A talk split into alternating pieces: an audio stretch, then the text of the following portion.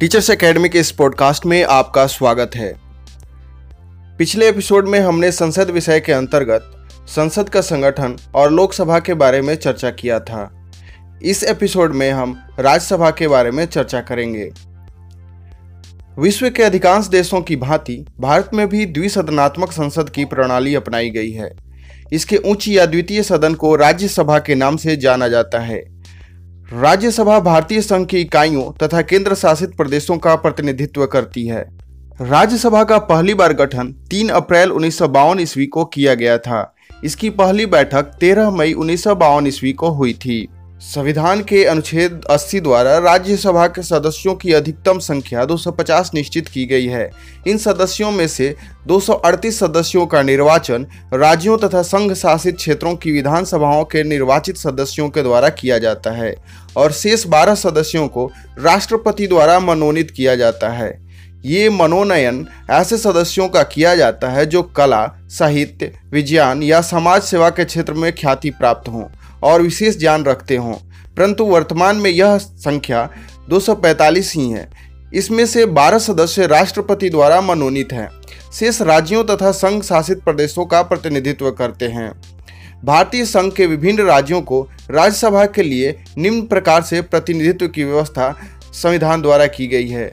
यह लिस्ट जून 4, 2021 के अनुसार है।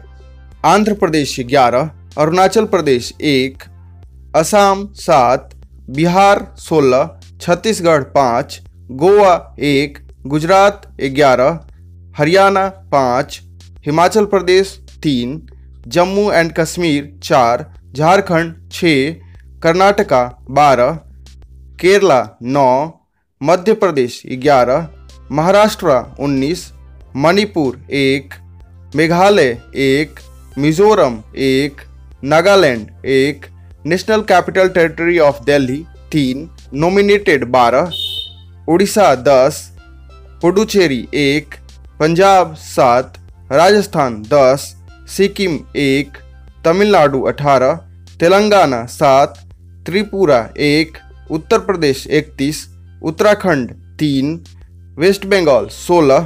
संविधान के अनुच्छेद 102 के अंतर्गत राज्यसभा के उम्मीदवारों के लिए निर्धारित योग्यताएं हैं। वह भारत का नागरिक हो, वह 30 वर्ष की आयु पूरी कर चुका हो, भारत सरकार या किसी राज्य सरकार के अधीन किसी लाभ के पद पर न हो, संसद के अधिनियम द्वारा निर्धारित सभी योग्यताएं पूर्ण करता हो, पागल या दिवालिया न हो, किसी न्यायालय द्वारा किसी फौजदारी मामले में 2 या 2 से अधिक वर्ष के कारावास का दंड प्राप्त न हो। राज्यसभा के सदस्यों का निर्वाचन अप्रत्यक्ष प्रणाली से राज्यों की विधानसभाओं के निर्वाचित सदस्य एकल संक्रमणीय आनुपातिक प्रतिनिधित्व प्रणाली द्वारा करते हैं। संविधान के अनुच्छेद 83(1) के अनुसार राज्यसभा एक अस्थायी सदन है। यह सदन कभी विघटित नहीं होता। राज्यसभा के 1/3 सदस्य प्रति 2 वर्ष बाद सेवानिवृत्त हो जाते हैं। राज्यसभा की कार्यवाही के संचालन हेतु इसके 2 पदाधिकारी होते हैं। इसमें एक सभापति और एक उपसभापति होता है। भारत का उपराष्ट्रपति राज्यसभा का पदेन सभापति होता है, जिसका कार्यकाल 5 वर्ष होता है।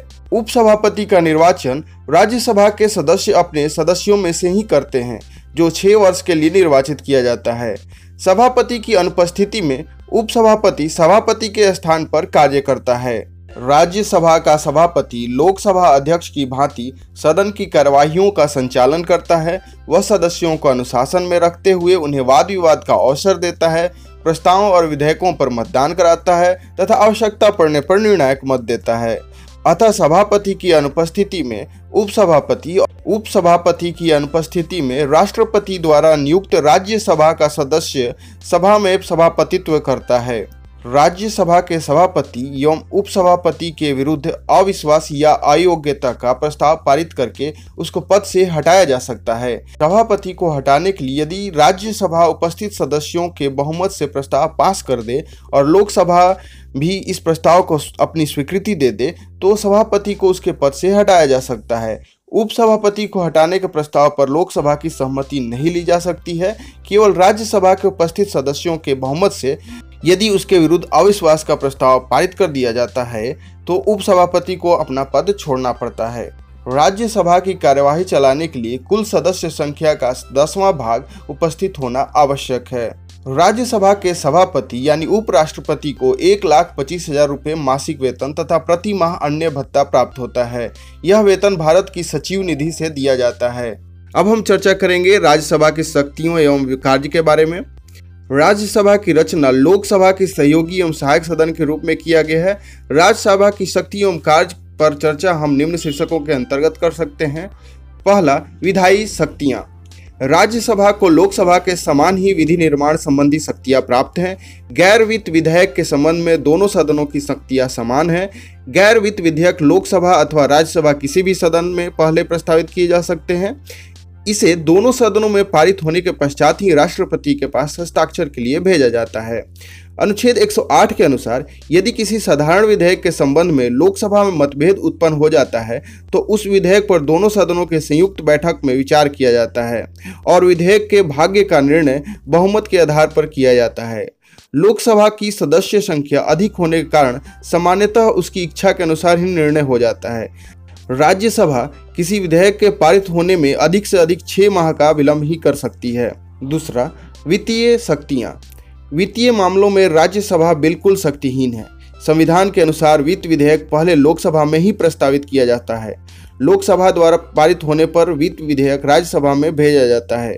राज्यसभा में अधिक से अधिक 14 दिन तक इस विधेयक पर विचार किया जा सकता है। राज्यसभा वित्त विधेयक के संबंध में अपने सुझावों सहित लोकसभा में वापस भेज सकती है, लेकिन लोकसभा राज्यसभा की सिफारिशों को मानने के लिए बाध्य नहीं है। इस प्रकार वित्तीय क्षेत्र में राज्यसभा को केवल सूचना पाने तथा लोकसभा द्वारा पारित बजट पर अपनी टिक्का टिप्पणी करने का ही अधिकार है। तीसरा, कार्यपालिका संबंधी शक्तियाँ। कार्यपालिका संबंधी कार्यों के क्षेत्र में भी राज्यसभा को लोकसभा की तुलना में कम शक्तियां प्राप्त है। संसदीय शासन प्रणाली में मंत्रिपरिषद यानी कार्यपालिका संसद के लोकप्रिय सदन के प्रति उत्तरदायी होती है।